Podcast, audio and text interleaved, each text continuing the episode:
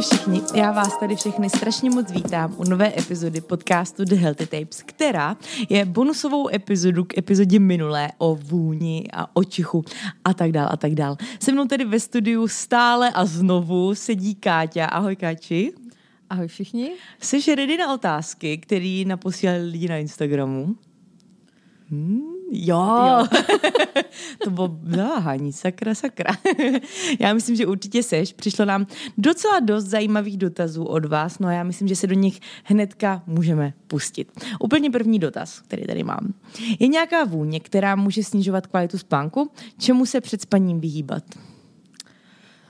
Uh, ne, uh, řeknu hnedka na začátku na rovinu, nevím, jestli je nějaká konkrétní vůně, která by vyloženě snižovala kvalitu spánku, ale obecně doporučujeme se uh, přemíře vůní před spaním spíše vyhýbat, aby se ta hlava opravdu vyčistila, aby ne, nebyl mozek stimulován nějakým jako silným věmem, což vůně je. Uh, my právě máme teď ve vývoji, já jsem o tom mluvila předtím, uh, tu polštářovou mlhu, pillow mist, um, založenou hlavně na levandulovém esenciálním oleji, ale jak už jsme se tady bavili, to hlavní aromaterapeutické působení je maximálně 30 minut, takže není potřeba mít prostě vůni, která by přetrvávala a ulpívala na poštáři nebo na těch lůžkovinách delší dobu. Vyhnula bych se zase v návaznosti na tom, o čem jsme mluvili minule, uh, uh, ohledně těch mysl stimulujících vůní, tak těmto bych se právě před spaním vyhnula, aby kdy, když my chceme právě si nechat už ty myšlenky a věmy jako usadit, sednout, už nic jako nerozebírat, uh, neřešit žádný problém, tak bych se rozhodně před spaním vyhnula tady těmto typům vůní stimulující mozek, jako je máta, uh, rozmarín, eukalyptus, i třeba tea tree a podobně, pokud zrovna nepotřebujeme nutně vdechovat kvůli nějakým respiračním uh, mm-hmm. onemocněním, tady tyto typy olejů, ale obecně vlastně jakékoliv silné intenzivní vůně, které byste měli jako vnímat podprahově během spánku, který je určen k regeneraci jak těla, tak mysli, tak jako spíš, spíš se vůně, vůni vyhýbat obecně. Jo, ty esenciální oleje, které ne, ne, nemají tak dlouhou trvanlivost, tam problém nevidím, oni jako rychle vyprchají, ta levandule má přesně to optimální střednědobé působení, ale vlastně úplně nejlepší vůně na spánek je vy, pořádně si vyvětrat a třeba i si dát opravdu jako nějakou koupel nebo nějaký příjemný rituál. Já používám třeba hořčíkový olej, který krásně relaxuje tělo. Mm-hmm. Masáž třeba plosek nohou nebo uh, hořčíkový olej aplikovaný do podpaží právě uvolňuje stres. A taky se snažím třeba já osobně vyhýbat kofeinu po 17. hodině, mm-hmm. protože to mám potom potíže s usnutím a s kvalitou spánku. Čili jinými slovy, pokud si dáte ještě v půl sedmé uh, pořádné preso, tak vám ani kýbl levandule mm-hmm. nepomůže zkvalitnit a prohloubit váš mm-hmm. spánek. Ano, že ty vůně prostě jsou už takový doplněk, ale zároveň jsou pořád důležitý faktory v našem životě, který ho ovlivňují ještě mnohem víc, na který se třeba často zapomíná a přesně, jak to říkáš, prostě to je to stejný jako, že jedna zázračná pilulka za nás nezhubne, tak úplně stejně prostě nemůžeme čekat, že si postříkáme polštář levandulovým olejem, když jsme celý den ve stresu a, a ještě jsme vypili prostě jeden miligram, miligram kofeinu. Ano. A že právě tady, co si zmínila, to je zajímavé, že i hodně lidí Často třeba člověk slyší, já kafe můžu kdykoliv, já po něm úplně v pohodě usnu. A ono tady, tady toho sice je, že my už tady jsem zmiňovala v jiné, v jiné sezóně, ale je to tak, že i když po něm usnem, tak to ještě neznamená, že nemá vliv na naši kvalitu spánku, na to, jak dlouho jsme třeba v REM spánku a tak dál. Takže kafe prostě třeba fakt po té čtvrté, páté hodině večerní už bych taky jako úplně, úplně vyřadila. I když si myslíte, že to na vás nemá vůbec žádný vliv. A nejenom kafe, to stejný, prostě zelený čaje, který obsahují hromadu kofeinu, různé i kolový nápoje ano, i, i a tak dále. Coca-colové nápoje, přesně tak, jo, že si to člověk třeba dá jako alternativu alkoholu při nějakém večerním posezení a mm. potom, já jsem teda hodně senzitivní tady na tyto stimulanty mm-hmm. a určitě večer si nedám ani kofolu, která má toho kofeinu vlastně méně než Coca-Cola. Mm-hmm. Na druhou stranu právě chmelové produkty, nemusí to být ani alkoholické pivo, může to být nealkoholické pivo, může to být uh, čaj z chmelových šištic. Uh, to jsou výborné vlastně bylinné prostředky uh, ke zlepšení spánku a i celkově tady takové jako celkové relaxace i těla, i mysli, protože zase chmel, uh, a to je asi všeobecně známo, že to je botanicky takový bratranec konopí. Mm-hmm a e, vyznačuje se vysokým obsahem molekuly zvané beta-karyofylen, taky jako důležitý hráč v, v těch funkčních vůních a v různých vlastně likvidech, které doplňují konopné produkty CBD nebo tady ty uh, full spektrum konopné oleje. Právě beta-karyofylen uh, je jeden, jedním z terpenů, které uh, navozují vlastně relaxaci. Mm-hmm. Jo, není to jenom ten linalol, který známe z levandule, ale může to být právě i tenhle, tenhle mm. ten beta-karyofylen mm-hmm. významný v chmelové chmelovém extraktu. To je myslím úplně poprvé, co tady v podcastu říkáme, že dejte si před spaním nealko. dejte si před spaním nealkoholický pivo a, a bude se vám líp spát. Ale taky zajímavý tip. Super, děkuji za ní. Tak, můžeme se další otázku. Otázka číslo dva. Jaký dopad může mít na člověka dlouhodobě poškozený čich? Třeba po covidu a tak dál. My už jsme to mírně nakousávali v předchozí epizodě, ale kdybys měla prostě rekapitulovat to, co se může stát, když prostě dlouhodobě nebude fungovat čich. Protože na ten covid teda upřímně přišlo dotaz, dotazů jako fakt trilion, že je vidět, že prostě jako, fakt bych ti řekla, že desítky lidí se ptali jako čich, covid, ztratila jsem ho, co s tím, dá se s tím něco dělat a tak dál.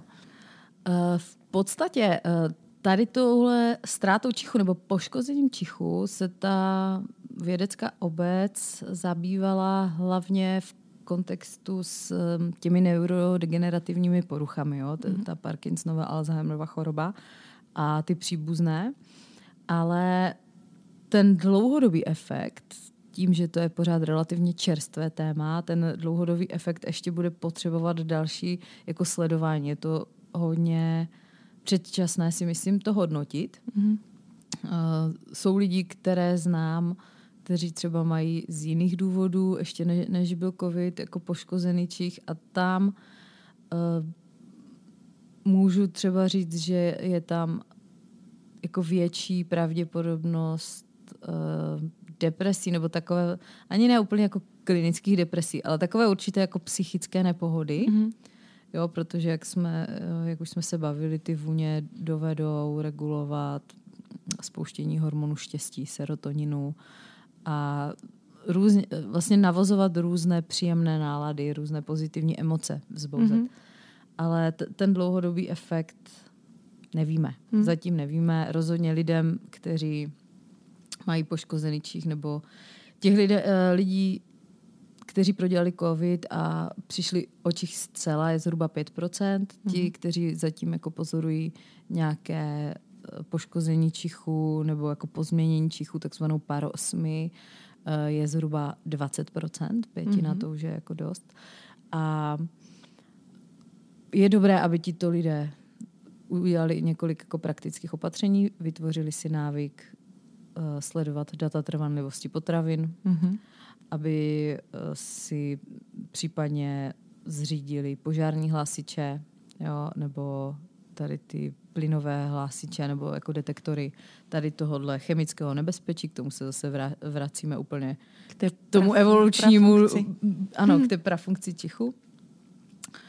A potom bych chtěla teda zmínit, než jako budeme řešit důsledky, nebo než se vůbec dozvíme důsledky, dlouhodobé důsledky poškození čichu, chtěla bych tady zmínit důležitost čichového tréninku v těchto případech. Jo, dá se rozčichat, mm-hmm. chce to jako určitou disciplínu a odhodlání. A běžně se teďka jako český výzkumný tým do pana doktora Vodičky, uh, ale myslím si, že tenhle ten způsob už se používá i v jiných zemích normálně stanovil čichový trénink na bázi čtyř různých vůní. Je tam růže, citron, uh, hřebíček a eukalyptus. Mm-hmm. Na hřebíčku eukalyptu je zajímavé to, že tam ty hlavní voné složky zasahují nejenom ten čích vnímání naš, tím běžným čichovým mechanismem, ale takzvaný trigeminální čích, což eh, je vlastně zasažení bloudivého nervu. Mm-hmm. To je jako podobný mechanismus k čichání čichem, jo? Jasný. jako tím čichovým epitelem, ale je to vlastně mm, je to velmi příbuzné, ale tam jde hlavně spíš o vnímání z, uh, teploty, nebo jako takové iluze, smyslové mm-hmm. iluze teploty, jo, prostě když uh, čicháme hřebíček, eugenol, tak máme pocit horká, když čicháme cineol, který je v eukalyptu, tak máme pocit jako chladivá, studená. A, takže myslím si, že právě tím, jak všechny ty čtyři vůně v tomhle, tady v tomhle základním setu pro ten čichový trénink jsou hodně jiné, diametrálně jiné, proto taky zasahují jako různé části mozku. Jak jsme se bavili teď o, o těch citrusech, růže zase něco jiného. A tady ty trigeminální, ty kořenité větrové vůně uh, zasahují. Je to podobný vlastně mechanismus jako pálivé jídlo. Ono to není vlastně chuť, není, není to v té naší základní škále těch čtyřech, respektive pěti chutí, páliva, není mm-hmm. páliva, protože páliva je v podstatě jako bolest nebo teplota. Mm-hmm. Jo, je, je to něco trochu jiného Než a my některé ty vůně právě vnímáme současně i mm-hmm. tím bloudivým nervem nebo tady tímto tri- trigeminálním mechanismem a současně normálně tím olfaktorickým mm-hmm. uh, epitelem. No, takže tam, tam se doporučuje čichat dvakrát denně, tady ty vůně eh, několik minut, ale nej, nejlépe po dobu půl roku. Mm-hmm. U těch lidí, kterým se to, jo, v valné většině lidí se vrátí ten čich uh, po čtyřech týdnech. Mm-hmm. Ve více či méně jako nezměněné kvalitě, ale chci upozornit, že se dá trénovat. Jo, je to zase váš vklad do vaší kvality života, jo, potom do třeba výběru pokrmu, do požitku, který máte vlastně ze života, mm-hmm. uh, případně i do výběru partnera, jo, o tom se tak jako mm-hmm. mluví uh, v, v souvislosti s takzvaným vomeronazálním orgánem, který je u lidského druhu jako v podstatě zaniklý, ale jako takové ta, ta vnímání té určité chemie při výběru jako sexuálních partnerů nebo jako životních partnerů tak tam pořád něco takového je. Mm-hmm. To o tom jako nemusíme diskutovat, i když zase jako vědecká obec uh, smetl, smetla téma lidských feromonů ze stolu, tak uh, i v rámci třeba změn čichových preferencí v důsledku užívání hormonální antikoncepce. Myslím, že jako ženy si nemusíme tady o tomhle jako sáhodlouze nic vysvětlovat a popírat něco jenom proto, že prostě zatím na to není eh, strukturně proskoumaná nějaká konkrétní molekula, která něco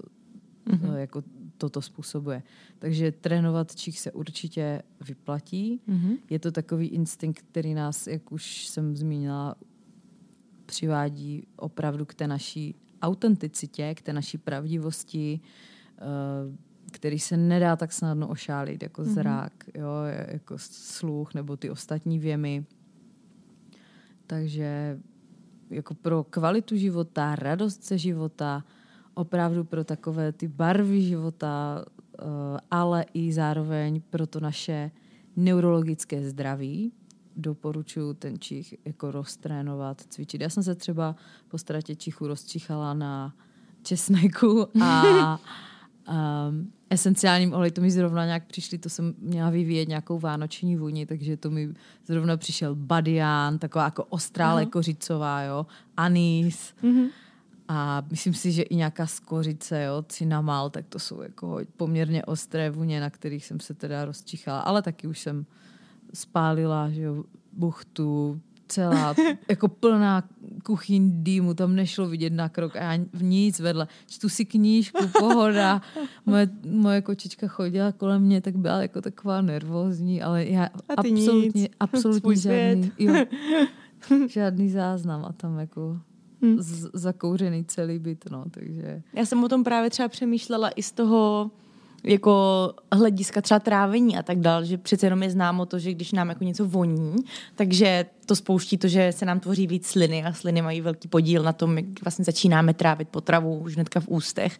Takže jsem přemýšlela o tom, jako když vlastně necítíme, jak to může mít dlouhodobě, dlouhodobě vliv i třeba právě na to, jak trávíme a tak dále, že nějaká spojitost by tam podle mě měla být. A to není otázka na tebe, jenom spíš jako tak konstatuju i třeba z toho, co, co vím já. Že... Na druhou stranu, ale uh, jo, je, je pravda vlastně, že lidi, které znám, kteří přišli očích začali jíst méně, mm-hmm. že se skutečně orientovali pouze tím svým jako jako opravdovým hladem, tím mm-hmm. jako fyziologickým hladem. Protože nejsou ty chutě. Protože, tolik, no. ano. A nebo ne, spíš je není jak uspokojit, protože to necítíme. Nejsou ty chutě, není ten požitek, prostě. Mm-hmm. Teď je otázka, jako jestli ty chutě vyvolávají ty vůně, anebo jo. Uh, jako je, nebo je to naopak, že si to jídlo užíváme právě protože máme uh, protože prostě máme celý ten komplexní věm toho aromatu mm-hmm. i skrze to retronazální vnímání mm-hmm. té vůně toho pokrmu. Mm-hmm.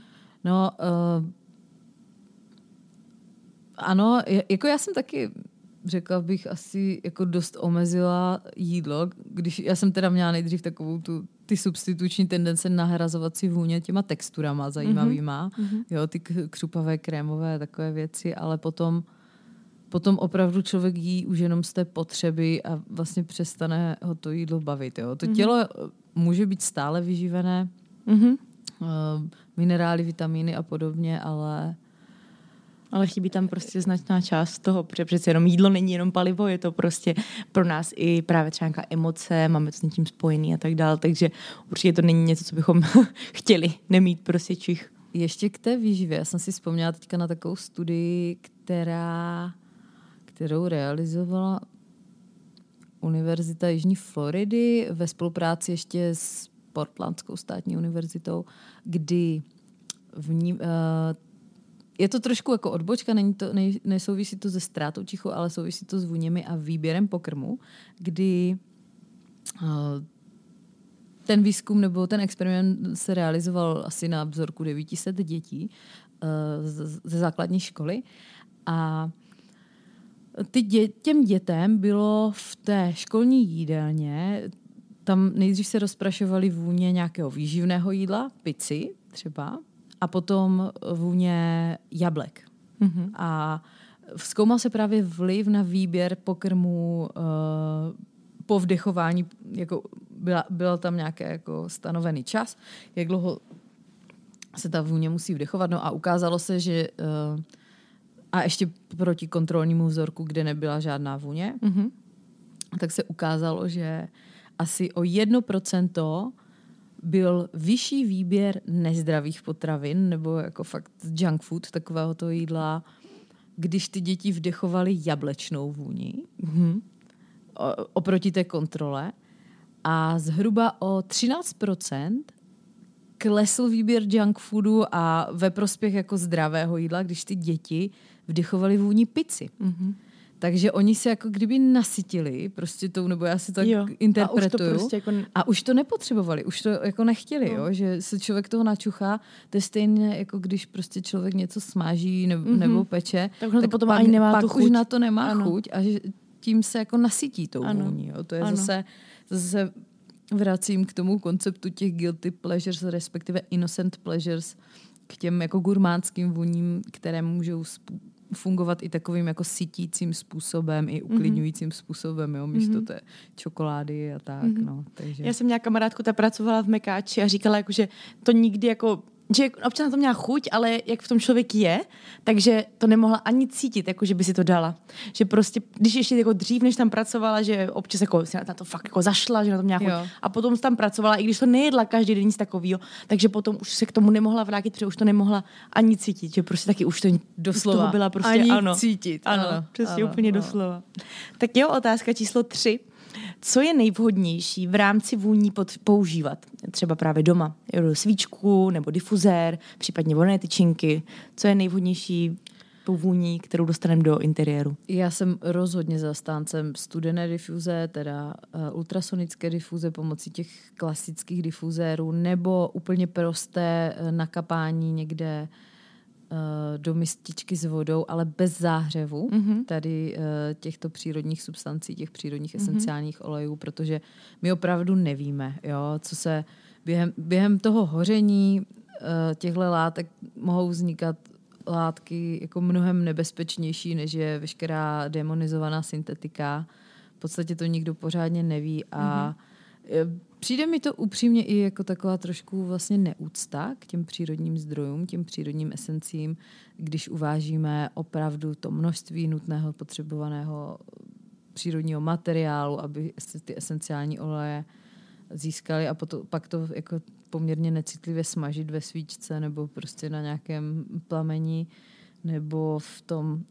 Ty voné tyčinky, eh, pak, když jsou z nějakých z toho dřevitého prachu, třeba jak se mm-hmm. to mhm. tradičně jako vyrábí v tom orientu, mm-hmm.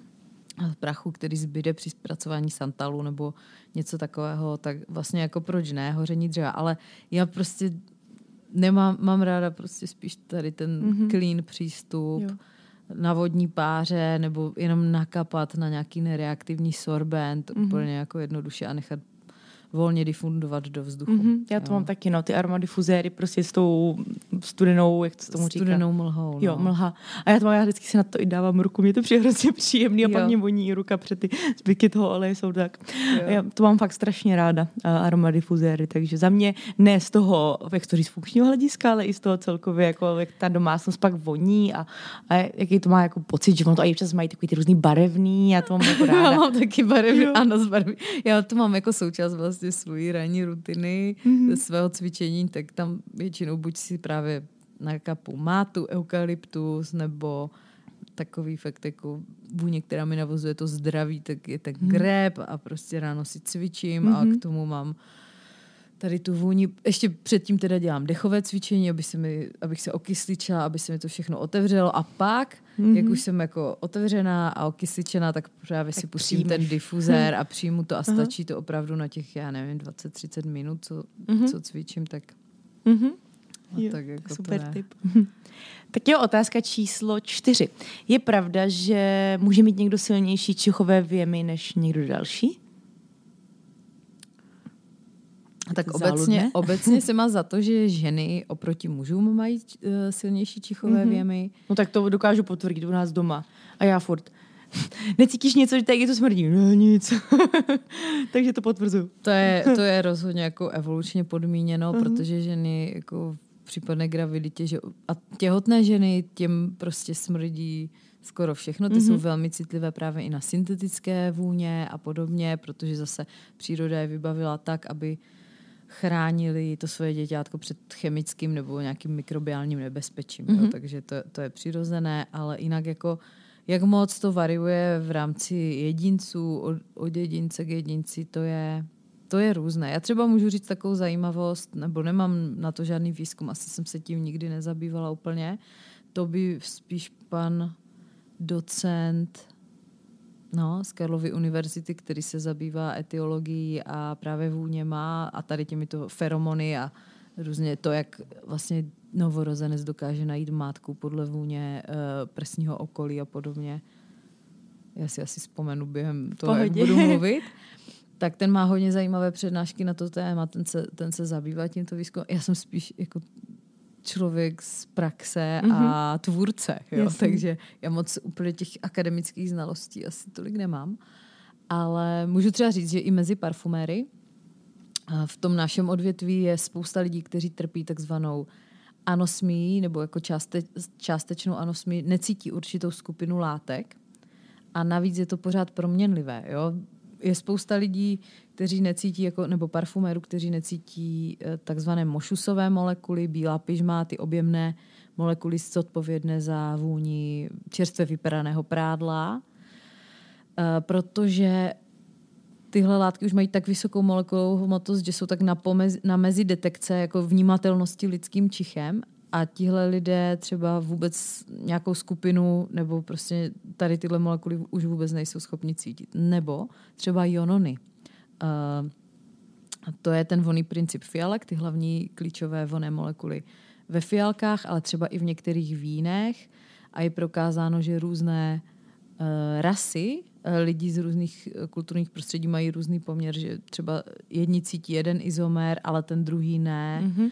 Jo, takže tam se pak, pak je různé různé vnímání třeba vína, jo, typicky na to se přišlo jako v tom tom somelierském odvětví tady, mm-hmm. jo, mhm. takže může to variovat a hlavně může se i jako parfumérům se může třeba vrátit že vnímají nějakou vůni, přestali ji cítit, i mně se to stalo, mm-hmm. pak ji vnímají třeba jinak, pak se časem k něčemu pročichají, uh, objevíte tam nové odstíny, nové niance, nové vrstvy prostě jo, mm-hmm. v těch vůních, takže to je neustále vlastně proměnlivé, nevyspytatelné téma. Mm-hmm. Jo, ten Že ono to jako možná, ale vlastně děje nám všem, jenom si to tolik neuvědomujeme, protože ty vlastně vůně tak tolik nevnímáme, nebo s nimi třeba tak často nepracujeme, takže možná já taky jsem před vůnícema cítila něco a teďka zase tolik už ne, ale nevím to, protože se třeba tomu tolik nevěnuju. Nevě, nevěnuje nedávám tomu, tomu člověk tolik pozornosti. Mm-hmm. No. To je bohužel i ten, i ten problém, proč spousta lidí, když jim začne degenerovat ten, ta čichová tkáň a může to vyústit právě v nějaké to neurodegenerativní mm-hmm. onemocnění, tak právě protože ti lidé nevní, nevěnují čichu tolik pozornosti, tak třeba nejdou k lékaři včas, nebo přijde jim to prostě jako nějaká marginální Jasný. obtíž, nebo si řeknou, že to patří to ke stáří. Jasný. Jo. jo, ono je pravda, jako, že s věkem se ta čichová rozlišovací schopnost snižuje, ale zase s tím jako úplně mladý člověk se tam má jako silnější asi na, na počátku tu repulzi, to, to, že ho něco odpuzuje a nepročichá se jako zase hlouběji mm-hmm. jo, mhm. do, do určitých mm-hmm. vrstev prostě některých komplexních voných látek mm-hmm. nebo komplexních molekul. Takže no, je to prostě jako život sám mi přijde. tak jo, otázka číslo pět. Uh, jsou, nebo dělí se na lepší a horší i parfémy v rámci složení a třeba působení na tělo. Je třeba si je poctivě vybírat? Víš, že třeba prostě parfém přijde do kontaktu s kůží, tak jestli jako je lepší volit nějaký parfém, který třeba neobsahují nějaký látky, a nejenom v kůži, ale i třeba právě možná, možná to, co cítíme vlastně, čmucháme. Uh, jako, jestli se bavíme o potenciální škodlivosti parfému, tak takhle, kvalita vůní, kvalita parfému je strašně relativní pojem. Jo? Mm-hmm. Ta, tady není žádný úzus, není žádný návod, jak prostě říct, co je to kvalitní parfém. To může být pro každého něco úplně jiného. Jako rozhodně by kvalitní parfém nebo kvalitní značka by neměla mít lživý marketing. Mm-hmm. Neměla bych říkat, používáme přírodní esence, pokud tomu tak není. Nebo pokud je tam 10% přírodních mm-hmm. esencí. Jo? Ale co se týče bezpečnosti nějakého použití aplikace, eh, je asi dobré si uvědomit, že parfémy podléhají normálně kosmetickému právu, kosmetickým nařízením a regulacím a každý výrobek, než se jako oficiálně pustí na trh, tak projde hodnocením bezpečnosti, což je jako byrokratický proces, kdy do, jako výrobce dodává veškerou dokumentaci. Uh, ta hodnotící autorita, ta laborka, která tady toto, ten certifikát vydá, tak je potřeba, aby měla že jo, aktuální informace z databází, které neustále testují ty voné látky. Jo. Ta mm. vlastně IFRA, Mezinárodní parfemářská organizace uh, a jejich takový panel expertů, uh, Research International, uh, research něco, mm-hmm. International Fragrance Materials. No prostě jako panel odborníků, který se zabývá uh, nejenom jako okamžitými, ale i dlouhodobými efekty a těmi kumulativními efekty. Prostě tým, který dělá rozsáhlé toxikologické studie na voných látkách, tak si dal, těch voných látek v současnosti je používáno asi 4 tisíce. Mm-hmm. A tenhle, tahle instituce si dala za cíl do roku 2021, je potřeba to ověřit, protože už to vlastně proběhlo, otestovat a znovu zrevidovat nějakým novým, přísnějším sítem nebo jako novou přísnější metodologii na testování bezpečnosti voných látek, mm-hmm. uh, otestovat všechny voné látky, které se jako používají. Jo? Ale i ty, které se používají, i když nejsou jako nově otestovány, tak pořád jako tam jsou nějaké safety assessments, takže určitě se nemůže stát, že pokud nemáte, pokud nejste citliví na, na tu určitou látku, mm-hmm. tak ale nějaké fatální uh, zdravotní následky mm-hmm. k těm by nemělo dojít. Jo? Je potřeba si taky uvědomit uh, tu expozici, uh, protože i když máte nějakou jako látku potenciálně nebezpečnou nebo potenciálně dráždivou v parfému, tak tam to budou maximálně jednotky procent. Mm-hmm. Jo. Tam vlastně nej, nejdráždivější věc, nebo nejbezpečnější je vlastně samotná ta báze, což mm-hmm. je alkohol. Mm-hmm. Jo, ale to taky jako většina z nás s alkoholem, jako vě, jo, čo, máme detoxikační mechanismy, které i při vnějším i vnitřním užití alkoholu eh, nám pomáhají prostě mm-hmm, se, se toho zbavit vypořádat. a mm-hmm. nějak se s, toho, s tím vypořádat. No. Takže jako uh, Eh, ty experimenty, které se dělají, nebo ty toxikologické experimenty se většinou právě dělají podle mě úplně zbytečně uh, na zvířatech, ale ve stoprocentním použití. Mm-hmm. Jo, že to nemá prostě ani tu vypovídající mm-hmm. hodnotu prostě, jo, protože to ne, nepřipomíná to realitu. Jo. Jo, uh, takže oni si, to je teďka, to jsou ty nové metody testování právě, aby to nějakým způsobem byl, byl to lepší model toho reálného použití, mm-hmm. jo, a na lidské pokožce, na umělých tkáních třeba mm-hmm. a tak, takže jako... Takže se nemůže stát, že by nějaký parfém byl třeba karcinogenní, protože to je jedna z dalších otázek, které tam následně přišly. Jo. Tohle by se rozhodně stát nemělo. Tam mm-hmm. prostě největší karcinogenní potenciál má líh, alkohol, mm-hmm. etanol. Mm-hmm. Jo. Dobře. Ale to, aby se... Jako byla by to asi hodně velká náhoda, kdyby se najednou z nějakých konvenčně používaných volných složek by se najednou prostě zjistilo, že má karcinogenní efekt. Mm-hmm. Problémové jsou třeba v případě přírodních esenciálních olejů, uh, jsou některé citrusové oleje, které právě jsou takzvaně fotosenzibilizující, jo, takže při kontaktu s, se slunečním zářením prostě reagují na mhm. pokožce, mm-hmm. můžou tu pokožku dráždit a to pokud je ta expozice dlouhodobá, potom může vzniknout, eh, teda dát vzniknout nějakým třeba nádorovým onemocněním mm-hmm. kůže, ale v současné době se právě eh, tyto látky nějakou rektifikací odstraňují z těch esenciálních olejů, anebo jsou už ta nařízení té IFRI jsou tak jako nastavená, aby byly takové koncentrace, aby k něčemu takovému nemohlo docházet. Mm-hmm. Jo, ale většinu, třeba jo, typicky je to bergamot, bergamotový esenciální olej.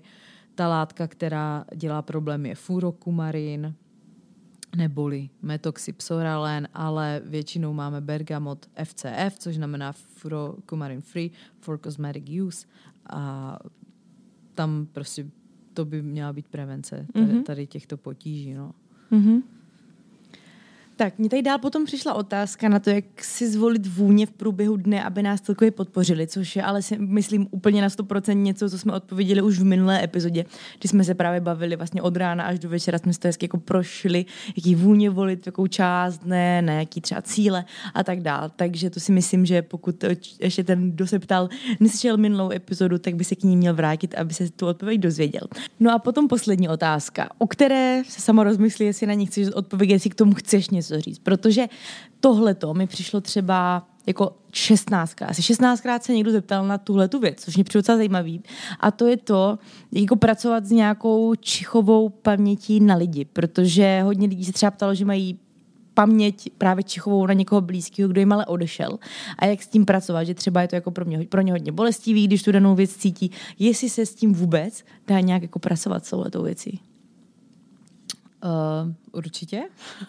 Eh, dá se přeprogramovat ta mysl pomocí uh, té konkrétní vůně, ale tady vždycky, když prostě se pouštíme do takové jako opravdu niterné práce a řekněme jako nějakého přeprogramování mysli, tak to není vždycky úplně příjemná práce, jo? takže jako bude to bolet, ale jo, máme takový klasický příklad, prostě parfém nemůžu cítit parfém mého ex, mm-hmm. i mhm. když ten parfém je skvělý. Nechci prostě, aby mě rozložila, když kolem mě projde cizí muž, aby mě ta vůně jako rozložila. Mm-hmm. a podobně.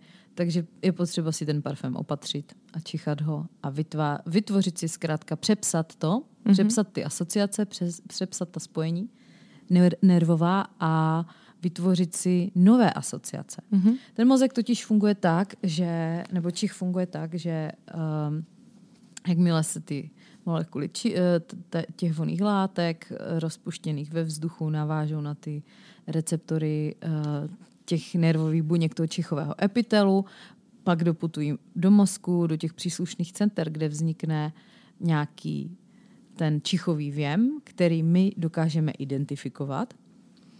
To znamená, my ho přiřadíme k nějaké předchozí zkušenosti. Ale jakmile čicháme něco zcela nového, tak ten mozek eh, to přiřadí k nějakému aktuálnímu věmu přítomnému v prostředí. Může to být prostě teplota, může to být hudba, může to být vůně, může to být místo, může to být člověk. A na tomhle principu eh, funguje i to přeprogramovávání, že my prostě si vytvoříme nové asociace, nejlépe v souvislosti i s novými emocema, nejenom aby nám vznikla ta nová vizuální asociace, ale pořád vlastně bychom cítili tu úzkost nebo tu bolest z té ztráty mm. na srdci, ale uh, my si tím vlastně můžeme tak trošku jako spokazit nějaký hezký zážitek, mm-hmm. přechodně nebo jako na začátek udělat tady, přinést tady tuhle drobnou oběť, ale nosit tu vůni na uh, nějaké příjemné příležitosti a vytvořit si příjemné asociace, nové asociace. Mm-hmm. Jo? Pro mě třeba ta vůně té rozesňující masky, kdy já jsem procházela loni, vlastně ještě to pořád tak jako dobíhá poměrně náročným rozchodem, tak pro mě teď ta vůně se mi zase dostala jako po roce uh, do ruky a úplně jsem si dávala na sebe a říkám, jo, to je to jaro, těch no, plné nových příslibů, jakože lezu konečně ven z toho podsvětí. prostě, jo, už, už to nechávám za sebou a Uh, opravdu nejenom z vlastní podstaty té vůně, která je tak jako komponovaná z těch citrusových esenciálních olejů, ale mm-hmm. i díky té vlastně asociaci s tím obdobím, kdy mm-hmm. Které bylo těžké, ale zároveň jsem se dívala dopředu, tak mi to jako pomáhalo mm-hmm. a teď, jak mi to cítím, tak mi to zase jako dodá takovou jako vzpruhu energii, mm-hmm. naději. Mm-hmm. Jo, takže ano, Můžete si to přepsat, můžete si to přeprogramovat, sežente si tu vůni a počítejte s tím, že to bude bolet. Mm. Určitě, že možná i třeba, když s tím, že se budeme víc vystupovat, vystavovat té vůni, tak si na ně i víc zvykneme, že už to pro nás nebude právě ano. to, že někoho potkáme na ulici a bude to prostě že, že vám to nevyhrábne špatný. prostě z té jo. temnoty těch vašich vzpomínek, tu tu mm-hmm. jako těma emocema jako nabitou, ale, ale vy vytáhnete jako na světlo do toho vědomí, zvědomíte to, ale je dobré, když k tomu přiřadíte i nějakou jako dobrou emoci mm-hmm. zase, jo, mm. ať jako pořád tam není jako, ano, jsou to nové okolnosti, ale stejně se cítím pořád stejně na prd, ale jako... Mm-hmm. Za mě teda, za mě, uh, sama jsem, mám spojenou vůni s blízkým člověkem, který odešel a za mě taky jsem měla dlouho chuť to nemít. Prostě jako, že ta vůně ve mně vzbuzovala hromadu špatných pocitů, smutku, prostě právě z té ztráty a tak dál. A kdybych možná v té době věděla to, že se to dá přeprogramovat tímto stylem, tak bych se o to v té chvíli pokusila. Ale teď zpětně jsem ráda, že jsem to neudělala. Že možná se dá s tou ztrátou vyrovnávat, pokud se právě bavíme třeba o takové ztrátě i jiným způsobem. To třeba může být právě terapie, nebo to, že prostě uh, si s tou ztrátou vytvoříme jiný vztah a že třeba nakonec tu vůni budeme mít spojenou s tím člověkem v tom dobrým. Že prostě když to ucítíme, tak si vzpomeneme na toho člověka, prostě na to, že byl skvělý, na, to, na ty vzpomínky dobrý a že už potom nebudeme brečet, když to ucítíme, nebo je tam ten ta, ta, ta, jako zloba nebo vztek na tu situaci, ale že tam budou ty jako příjemné pocity, které máme s tou osobou spojený. Že možná předtím, než budeme něco přepisovat, tak se můžeme zamyslet na to, jestli vlastně vůbec chceme a ano. jestli toho jednoho dne nebudeme litovat, že třeba ty buktičky s krémem máme spojený prostě s tou babičkou, když nám je dělala nebo něco takového. Právě, jako pokud jsou to bolestné vzpomínky na odchod opravdu milovaného člověka a milujícího člověka, nás milujícího, tak je dobré možná tu bolest přijmout, protože patří k životu, ale nechat si tu vůni jako takový dopravní prostředek mm-hmm. za tím, za tou duší toho člověka, mm-hmm. nebo jako způsob takového vyvolání si té mm. duše. A i vlastně, když potřebujeme potom pokud mluvíš o babičce, když jako potřebuješ, aby ta babička byla s tebou, uh, chceš mít ten pocit bezpečí, uh, tak jako, nebo je to i takový pro, možný prostředek jako uctění toho člověka, mm-hmm. jo, té jeho památky. Tak. Takže přesně jak říkáš, tohle bych taky nepřepisovala, tady bych se snažila s tou bolestí nějak jako dospěle porvat mm-hmm. a i když jako vlastně uh, ta vůně může vyvolávat pláč a smutek a slzy, tak je vlastně krásné, že jsi měla v životě někoho takového mhm, vůbec. Mm-hmm. Že, Přesně že vlastně máš koho oplakávat. Mm-hmm. jo, ale tak. pokud to byl opravdu jako toxický ano. člověk, toxický partner, mm-hmm. kdy z toho už člověk opravdu nemůže nic vytěžit, tak tam jako ano. klidně se nebojíme to přepsat. Přesně tak. jo. Super, Kači, to byla vlastně úplně poslední otázka, kterou jsem si vytáhla z těch nejzajímavějších, který přišli na tohleto téma, takže já bych tím, tímto chtěla moc poděkovat za to, že si na ně všechny odpověděla. Já si myslím, že i tahle epizoda byla velice přínosná. Pokud vy jste ještě neslyšeli tu vlastně prapůvodní epizodu, kterou jsme natáčeli minule, tak určitě si ji doposlechněte, ještě je plná zajímavých informací. No a já se s tebou i s posluchači tímto rozloučím. Moc vám děkuji za poslech. Děkuji, Kač, za tvůj čas. Doufám, že se ti tady u nás v The Healthy nebo u mě v The Healthy Tapes líbilo. No a že třeba, kdo ví, se potkáme někdy příště u té neuro, neurovědy. Voňavé, co? Já děkuji ještě jednou, Luci, za pozvání. Bylo to opravdu příjemné a oceňuju uh, od tebe a i od tvých posluchačů vlastně nápadité a inteligentní otázky. A já s vámi tímto loučím. Moc vám děkuji, že jste se dneska připojili a budu se na vás moc těšit hnedka u další epizody. Tak se mějte krásně. Ahoj. Ahoj.